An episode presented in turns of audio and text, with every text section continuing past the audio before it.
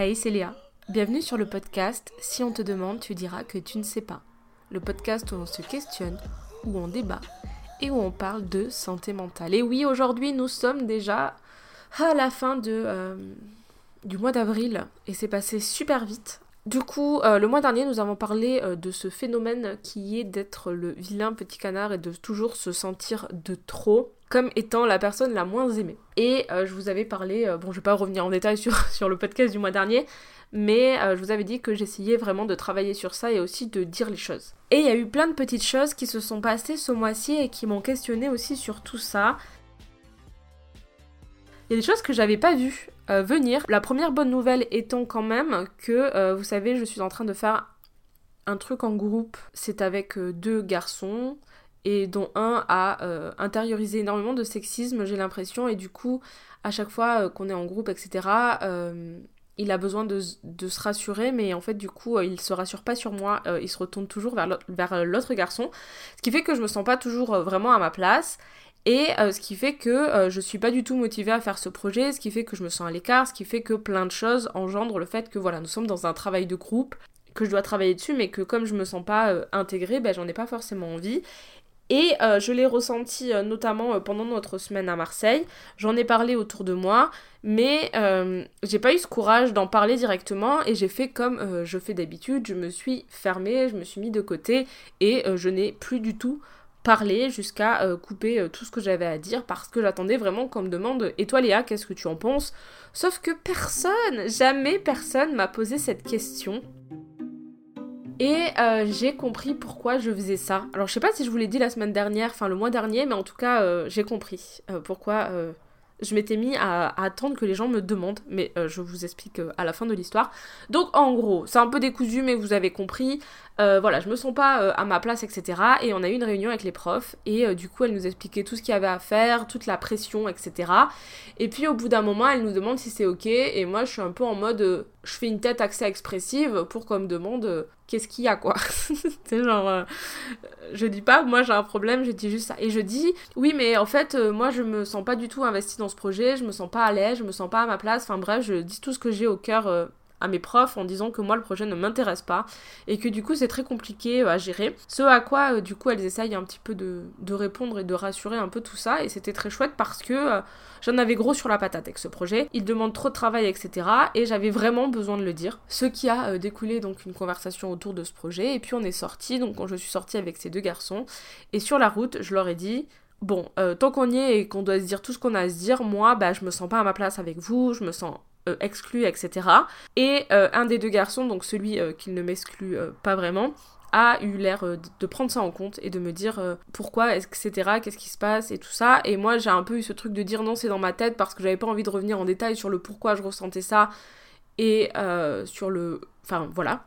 Mais à la fois, le fait d'en avoir parlé avec eux et en fait avec lui et notamment aussi avec mes profs, je pense que ça a aidé aussi à débloquer la, la, situation et je suis très fière de moi d'avoir euh, réussi à porter euh, euh, mon cœur et de dire bon et eh ben en fait je me sens pas à l'aise et puis il faut qu'on en parle parce que ben moi ça me prend la tête. Alors évidemment ça n'a rien changé puisque deux jours plus tard on a eu un oral et la personne en question ne m'a pas regardé pendant 30 fucking minutes.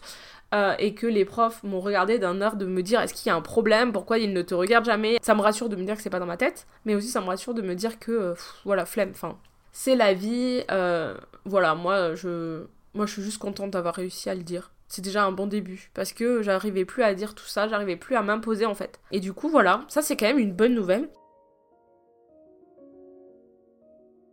Et ensuite, je suis rentrée dans le sud euh, pour passer mes vacances. Donc, euh, j'ai tourné euh, ma vidéo sur euh, la pauvreté de pourquoi on déteste les pauvres, que je vous invite vraiment très fortement à aller voir parce que euh, j'y ai mis beaucoup de cœur, beaucoup de temps et beaucoup d'argent du coup au final. Je suis très fière de moi d'avoir du coup réussi à sortir de ma zone de confort, c'est dans la continuité de tout ce que je vous avais dit bah, le mois dernier. Mais euh, du coup, je suis partie dans le sud et moi, euh, rentrer dans le sud, c'est du coup me rapprocher de ma famille et c'est quelque chose qui m'angoisse au plus haut point. Ça me donne euh, des douleurs à l'estomac, ça me crispe la mâchoire et ainsi de suite. Donc tout d'abord, j'y suis descendue parce que j'avais le REC, donc j'étais invitée pour faire des petites conférences et j'étais très contente parce que bah, j'étais avec du coup Quack qui est un youtubeur que j'adore énormément. Et j'étais aussi avec Audrey, qui a un compte Instagram euh, qui euh, dénonce un peu tous ces, toutes les dérives de la télé-réalité. Et j'ai rencontré aussi plein d'autres personnes. C'était euh, très chouette, j'ai adoré ça. J'ai fait mes petites conférences, ça s'est très bien passé. J'ai aussi revu Sabine avec qui j'ai mangé. Et vraiment, j'ai pas ressenti ce truc de ne pas être à ma place ou d'être le vilain petit canard. J'ai vraiment passé une journée très cool où, bon, évidemment, un petit peu, un petit peu des fois, mais Vraiment, je pense que bah, déjà c'est humain de le ressortir un petit peu et qu'on peut pas toujours être tout le temps au taquet avec plein de gens, etc. Sinon ça serait bizarre. Mais euh, j'ai vraiment passé un, super moment samedi et ça m'a fait chaud au cœur. Autant euh, mes interventions et le fait que j'ai réussi à imposer ma parole euh, pendant les tables rondes, puisque c'était un peu ma crainte de ne pas réussir à parler. Je sais pas, tout était cool. Voilà, c'est une deuxième bonne nouvelle. Et ensuite, j'ai pris la décision de dimanche aller chez ma grand-mère, dormir chez elle, et euh, le lundi aller chez mes parents. Il faut savoir que du coup, mon grand-père est mort il y a un mois, un mois et demi, et du coup, ma grand-mère est toute seule. Attention, des petits trigger warnings quand même à partir de là. On va parler d'anxiété, de poids et euh, de tous ces trucs parce que euh, je vais vous parler de ce que j'ai vécu chez ma grand-mère qui m'a trigger. Bon, je vais vous en parler du genre comment moi je l'ai ressenti et comment j'ai fait pour ne pas être trigger par ce que m'a dit ma grand-mère et ce que me disent à peu près tout le temps euh, ma famille, mais à la fois ça peut quand même vous trigger. Donc euh, ma grand-mère euh, est très anxieuse, à un stade où elle va deux fois par semaine chez le psychologue et elle m'explique que voilà, c'est compliqué, qu'elle fait de l'anxiété, etc., etc. Mais à la fois, je la vois en face de moi, ma petite grand-mère de 88 ans qui est une boule d'anxiété et je vois pourquoi elle est anxieuse. Je le vois en fait, c'est un livre ouvert face à moi. Elle se met la pression pour tout, elle est dans l'hyper contrôle de tout, elle a 88 ans quoi, je veux dire, elle devrait s'en foutre en fait. Elle devrait s'en foutre, mais non, elle est dans l'hyper performance de grand-mère, de euh, performance de genre et de classe, et elle se met la pression alors qu'elle est solo. Tout doit être toujours parfait, elle doit faire les choses de façon carrée, 88 ans. Non, enfin, je, veux pas en arriver là, enfin, non, jamais. Et euh, du coup, j'essaye de lui dire Oh, tu sais, moi j'ai lâché prise pour ça, etc. Oh, tu sais, ça c'est pas si grave. Parce qu'elle est pleine de préjugés et de d'idées reçues sur plein de choses. Et donc à chaque fois, je dis Oui, mais j'ai lâché prise sur ça, tu sais, c'est pas très grave. Si au pire, euh, voilà, elle me dit Oui, euh, ok, mais pas trop quand même, hein. Faut pas trop lâcher prise, hein. Faut pas trop se détendre, hein. Enfin. Et donc le fameux sujet étant du coup l'alimentation et le poids, ma grand-mère a des troubles alimentaires euh, qui la dépasse et euh, en fait, elle a eu du cholestérol. Aujourd'hui, elle n'en a plus du tout. Elle va très bien, mais pourtant, elle passe son temps à dire et eh, ça c'est bio, et ça c'est écolo, et ça c'est ci, ça c'est ça. Et un peu tout ce qui est cette mode du euh, New Age, de la spiritualité, de on mange que écolo, que naturel, etc. Elle met euh, deux euh, tisanes différentes, deux sachets de tisanes différentes, alors que ça n'a jamais été prouvé scientifiquement que ça fonctionne, surtout celle qu'elle achète, pour euh, une double efficacité de plantes, elle va chez l'acupuncteur, elle fait tous ces trucs-là, elle prend de l'homéopathie, enfin vraiment elle est dans ce truc très ancré et elle te le rabâche, elle te le répète H24 tout ce qu'elle m'a proposé à manger était euh, conclu par un petit euh, oui mais ça c'est bio, ah mais ça c'est pas bio, nanani, nanana, etc. Tout euh, un rituel de la nourriture. Et par exemple, j'ai mangé du fromage et elle me dit moi je ne peux pas manger du fromage. Donc euh, je ne peux pas parce que la santé, naninana, je peux manger que le midi, bref, des règles autour de l'alimentation à ne plus en finir. Et puis elle me dit, bon, je vais quand même manger un petit bout. Et puis je la vois, elle fait que tourner autour du fromage. Et finalement, elle en a tapé quasi la moitié de ce fromage. Alors qu'en en fait, elle ne devait pas en manger. Et en fait, elle a fait ça avec tous les aliments. Genre, à chaque fois, elle dit, je ne dois pas manger de ça, et elle en bouffe la moitié. Et parce qu'elle a des troubles alimentaires, parce qu'en en fait elle est dans la restriction tout le temps et qu'au bout d'un moment elle craque. Et en plus je lui dis mais c'est pas grave, mange-le ce fromage. Et elle est en mode oui, non, mais tu vois, nanana. Et pendant ce temps elle est en train de taper la moitié du camembert. Et, et à la fois ça me, ça me gonfle, ça me gonfle de ouf parce que elle me met la pression indirectement à moi et parce que à la fois j'ai envie de la, secouer et lui dire mais arrête.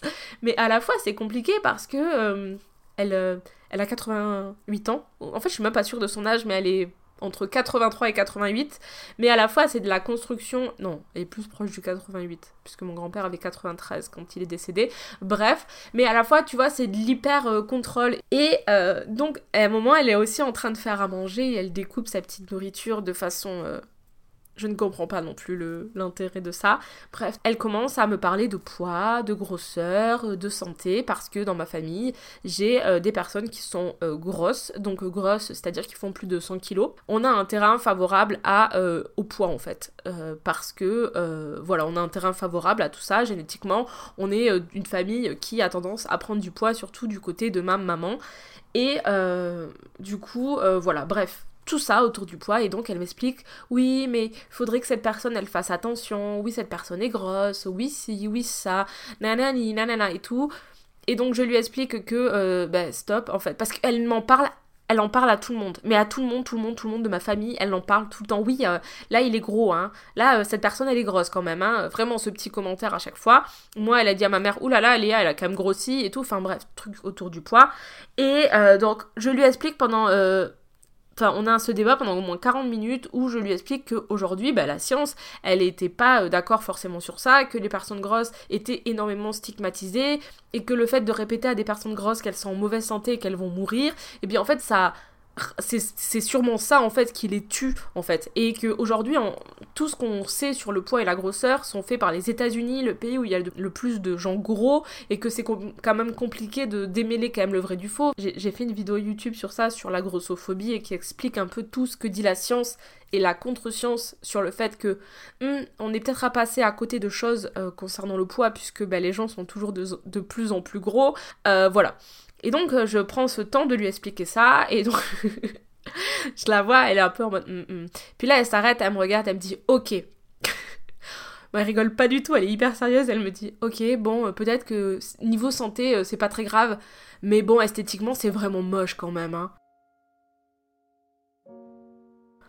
Et là, vraiment, genre, j'ai mes bras qui, qui m'en tombent. Tu sais, c'est vraiment tout ce qui est grossophobie intériorisée, et du coup, moi, je la regarde et je dis bah tu sais, moi, euh, je préfère, je trouve que les gens gros, ils sont plus beaux que les autres. Il y a quand même beaucoup de grossophobie autour du corps gros qui sont, oui, les corps gros sont moches, etc. Euh, moi, personnellement, je trouve que les corps gros sont magnifiques. Mais premier degré, j'ai vraiment tout changé euh, mes, mes, standards de beauté. Et sur mon feed Instagram, il y a plein de personnes grosses et je trouve ça magnifique. Même les femmes poilues, je trouve ça magnifique. Et depuis que j'ai déconstruit tout ça, euh, mon quotidien est agrémenté de, de femmes qui ne sont, enfin, dans tous les corps. Et c'est vrai que je suis de moins en moins de corps minces parce que, parce que j'en vois déjà partout en je veux dire, j'en vois déjà tellement au quotidien, à la télé, sur les panneaux publicitaires, etc., que j'essaye qu'au moins mon feed Insta soit un peu plus dans la diversité. Et quand je lui dis que j'adore les corps gros, elle me dit Ah, comme quoi tous les goûts sont dans la nature.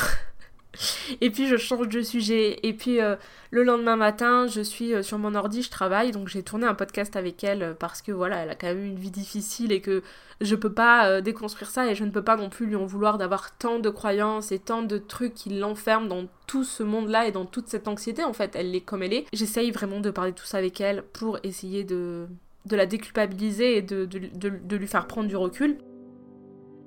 Et donc le matin, euh, j'ai ma trousse de maquillage et je brosse mes sourcils. Et là, elle me regarde, elle me dit Ah, quand même, tu vas te maquiller, hein Et je lui dis Bah, euh, non. Elle me dit Ah, ben pourquoi? Et tout. Je lui dis Bah, je sais pas, parce qu'on va manger chez euh, mes parents, donc. Enfin. voilà quoi. Et elle me dit oui mais moi je me sens beaucoup mieux avec. Et là elle, elle a trop bugué parce que j'ai dit s'il y avait vraiment un avantage au maquillage, les hommes le feraient en fait. Faut savoir que tout ce qui est avantagé ils le font. Et, vraiment, après, elle en mode Ah, c'est vraiment intéressant et tout. Enfin, bref. Et après, avant de partir, elle me dit En tout cas, euh, merci beaucoup. Euh, j'ai passé euh, ces deux jours et cette nuit, c'était trop cool. moi, ça m'a fait énormément de bien. Je me sens mieux. Je me sens. Enfin, voilà, je lui ai redonné un coup de boost. et j'étais très ravie de ça. Mais réciproquement, ce n'est pas le cas. Et j'ai remarqué qu'il y a beaucoup de gens autour de moi et donc de ma famille qui me disent que ils sont très heureux de passer du temps avec moi. Et moi, je. C'est pas un temps que je, je considère très plaisant parce que c'est euh, des moments où je prends sur moi, où je ravale tout, où euh, je, me mets totalement de côté, où je me renie euh, une grande part de moi, où je me bats pour ne pas me mettre en colère, où je dois tous mes propres faiblesses, mes propres traumas, mes propres difficultés, je dois vraiment les, les avaler et essayer de pas être une éponge en fait. Parce que bah, moi je sors de là, bah, je me trouve horrible, je me trouve grosse, je me trouve... Euh, enfin, je me trouve tous les défauts du monde en fait. Et je, me dis, oh là là, l'anxiété, l'anxiété, l'anxiété. Et donc on prend la petite voiture et finalement on va chez mes parents. Aller chez mes parents c'est aussi une source d'anxiété. Donc à chaque fois que j'arrive et que je vois ces petits arbres parce qu'ils habitent à la campagne, euh, vous voyez mon débit de parole.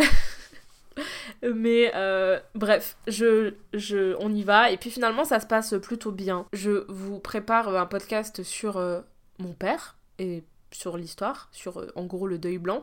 Mais globalement, voilà, c'est jamais un moment très plaisant. Et puis voilà, ça s'est très bien passé avec ma mère et en vrai moi quand ça se passe bien avec ma mère et qu'elle est bien et qu'il n'y a pas trop de trucs à redire et que je suis pas anxieuse, je euh, suis euh, ravie et là franchement je suis rentrée puis j'ai passé du temps avec euh, ma belle-sœur et mon frère et ma nièce, voilà. Et puis finalement je suis repartie sur Toulouse et deux jours plus tard ma mère m'appelle et me dit cette phrase qui découle de, un petit peu de, ce questionnement et du, podcast, c'est oui, euh, ta grand-mère, euh, je l'ai eu au téléphone, elle était trop ravie que tu sois venue, etc., etc. Et elle m'a dit, oh là là, qu'est-ce qu'elle parle, Léa, hein, euh, mais vraiment, ça m'a fait du bien. Donc elle dit cette phrase. Et du coup, moi, je, je bug et je dis à ma mère, ben, du coup, que je parle trop, c'est une bonne ou une mauvaise chose? Elle me dit, bah, je sais pas, ça doit être une bonne chose. Je lui dis, oui, mais là, elle, elle le dit comme étant une réflexion, comme un, reproche, en fait. Et donc, en fait, moi, depuis que je suis enfant et depuis, enfin, je parle beaucoup et je parle très vite, comme vous pouvez vous, vous, pouvez le voir. Et aujourd'hui, j'ai la chance d'être payée pour faire la chose que j'aime le plus au monde, c'est-à-dire parler. J'adore parler, euh, j'adore partager des choses, j'adore euh, que les gens me partagent leur histoire et euh, je sais à la fois parler, mais je sais aussi écouter. Et ça fait que les gens sont toujours contents parce que J'essaye de trouver euh, cette dose de euh, quand on parle, on parle pas, il faut parler, enfin bref, ces temps de parole où euh, j'ai quand même beaucoup de mal à les trouver et je les apprends encore. Et ça fait que par exemple, ma grand-mère a pu pendant deux heures non-stop me raconter son histoire et que j'ai trouvé très cool. Mais à la fois, le fait de tu parles trop, ça a toujours été un reproche qu'on m'a fait. Et euh, aujourd'hui, quand ma grand-mère me dit ça, je le prends vraiment d'un point de vue euh, hyper sexiste, dans le sens où j'arrive pas à comprendre le reproche de trop parler avec le fait oui mais quand même c'était génial. Et ça m'a fait du bien. J'ai ce truc de me dire mais en fait est-ce que c'est un reproche parce que moi en tant que femme c'est bizarre que je parle autant et je n'ai pas autant à parler parce que je suis une femme mais qu'à la fois c'est chouette ou j'arrive pas à savoir quel est le problème en fait. Pourquoi euh, me reprocher que je parle trop tout en disant que c'est génial? C'est ah, genre euh, c'est pour moi une dissonance que j'ai beaucoup de mal à, à comprendre. Et euh, quand je me suis mise en couple avec mon copain, en fait, il m'avait demandé au début de euh, d'un enfin vraiment un, truc dont on a beaucoup parlé parce que maintenant il s'en veut, mais en gros il m'a demandé de faire profil bas, en gros qu'on était chez sa famille. Et puis un jour chez sa famille, ben moi je fais profil bas, je ne parle pas, ben je me fais chier en fait profondément. Et si je Enfin, lui, c'est quelqu'un euh, qui est euh, extraverti, mais qui est timide et qui parle peu. Moi, je suis quelqu'un d'introverti. Et du coup, quand je suis avec les gens, c'est pour ça, en fait. Je mets tellement d'énergie quand je suis avec des humains qu'après, il me faut du temps pour, euh, pour récup. Mais c'est vrai que quand j'allais chez lui, du coup, si je devais pas trop parler, que je devais faire attention à mes prises de parole, eh bien, j'avais ce truc de me de me mettre sur mon téléphone et ne plus jamais parler. Et un jour, il m'a fait le reproche de, euh, du fait que j'étais pas assez investie dans sa famille. Et je lui ai dit Attends, oh, tu me dis que je suis trop, que je suis pas assez, etc. etc. Euh, au bout d'un moment, moi, je ne sais plus où me situer. Et en fait, ce jour-là, et à partir de là, quand je me suis mise avec mon copain, il m'a créé, euh, sans le savoir, un complexe. Qui est un complexe que je trouve problématique et à la fois donc sexiste. Depuis ça, je euh, me questionne énormément sur mes prises de parole. Quand je parle avec quelqu'un, de me dire attends, est-ce qu'il faut que je réponde, est-ce qu'il faut que je réponde pas, comment il faut que je réponde, etc. Enfin bref, sur le coup euh, ça va, mais en partant et en rentrant chez moi, je me dis oh non, j'ai trop parlé. Je pense que j'ai trop parlé. Cette personne doit me détester, cette personne doit penser du mal de moi. En fait, ça, ça me demande un effort qui me fait du mal. Et j'ai déjà été euh, avec un ex qui ne m'avait pas parlé pendant 24 heures en étant sorti et il ne m'avait pas adressé la parole. C'était pas une très belle relation, mais ça, ça durait qu'une journée notre relation. Et euh, j'avais envie d'hurler à la fin, genre j'avais pas parlé pendant 24 heures, mais c'est une souffrance.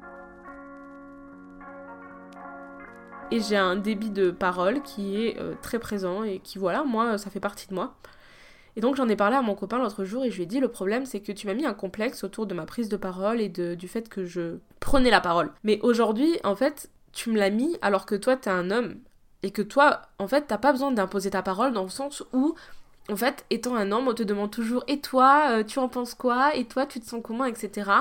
Moi, euh, depuis des années, enfin en tout cas depuis deux ans, je ne prends plus la parole en groupe, j'attends qu'on me le demande. Enfin, ça dépend des groupes évidemment. Et euh, en fait, quand j'attends qu'on me le demande, on me le demande pas et au final, je ne dis pas ce que j'ai sur le cœur et au final, je rumine et au final, je suis en colère parce que en tant que femme, on me demande jamais mon avis.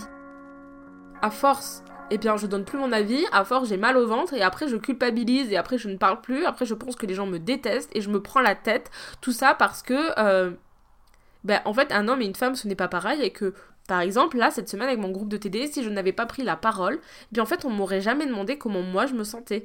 Et euh, il y a eu plusieurs fois ça pendant notre voyage à Marseille où on a demandé aux deux garçons comment ils se sentaient par rapport à des événements et moi, à chaque fois qu'on arrivait à moi, en fait, on disait bon, bah, vu que vous avez pas trop envie d'en parler, on n'en parle plus, mais sans jamais me demander moi comment je me sentais en fait, sans me dire et toi Léa comment tu te sens? Et du coup, je me suis aperçue que si moi je prenais pas cette parole, et eh ben on me la donnait pas.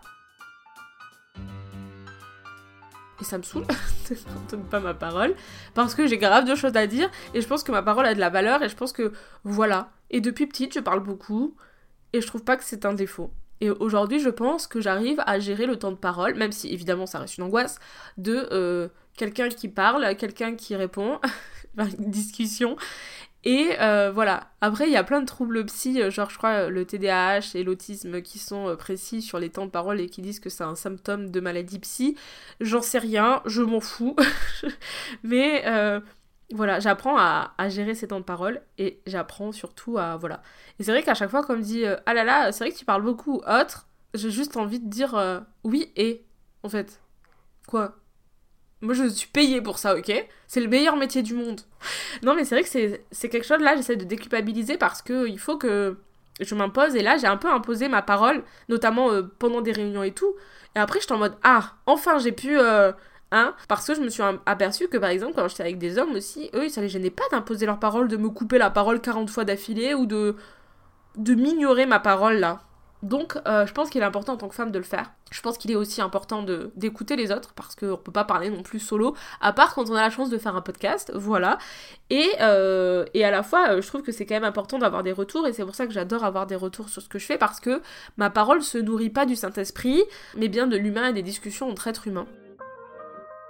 Euh, et, c'est important de parler, de d'oser prendre la parole. Alors euh, voilà, après peut-être que je la prends beaucoup, mais euh, c'est comme je suis et genre si toi tu écoutes ce podcast et que tu n'oses pas prendre la parole, bien moi je t'invite à le faire, c'est libérateur. En plus si les gens sont pas contents, ça fait le tri. Ta parole a de la valeur en fait. Et si quelqu'un te fait sentir que tu parles trop, que tu parles pas assez ou que parce que ça dépend aussi des gens, hein, que si que ça il y a toujours un truc à redire, et eh bien bah parle plus à ces personnes en fait. Après dans le monde du travail etc c'est le plus compliqué parlez ou parlez pas, euh, faites ce que vous avez à faire, mais si vous avez des choses qui vous pèsent là sur le petit estomac, euh, faites-le, dites-le. Euh, voilà, c'est bien de dire ce qu'on a sur le cœur au début parce que quand on attend trop après, c'est démesuré. Enfin, je veux dire, à la base, il y a quelqu'un qui t'ennuie un peu et à la fin, tu lui dis que tu détestes tu le détestes sur 10 générations. Donc c'est bien d'avoir, de parler et de dire ce qu'on a sur le cœur. Voilà, c'était un petit peu le truc du mois. J'espère que ce petit podcast t'aura plu. N'hésite pas à me donner ton avis en commentaire sur Spotify ou même sur Instagram, Léa Chou avec de E. Et si jamais tu veux me soutenir financièrement, c'est sur mon Patreon. Je viens de sortir euh, l'actu du mois top et flop. Euh, du coup, c'est du contenu exclusif où je peux un poil plus me lâcher sur mes prises de parole puisque euh, c'est privé. Mais ça me permet aussi de revenir sur des choses qui m'ont choqué et que j'ai trop envie de prendre la parole mais que j'ose pas. Sur ce, je te souhaite une agréable fin de semaine. Et maintenant, si on te demande, tu pourras dire que tu sais.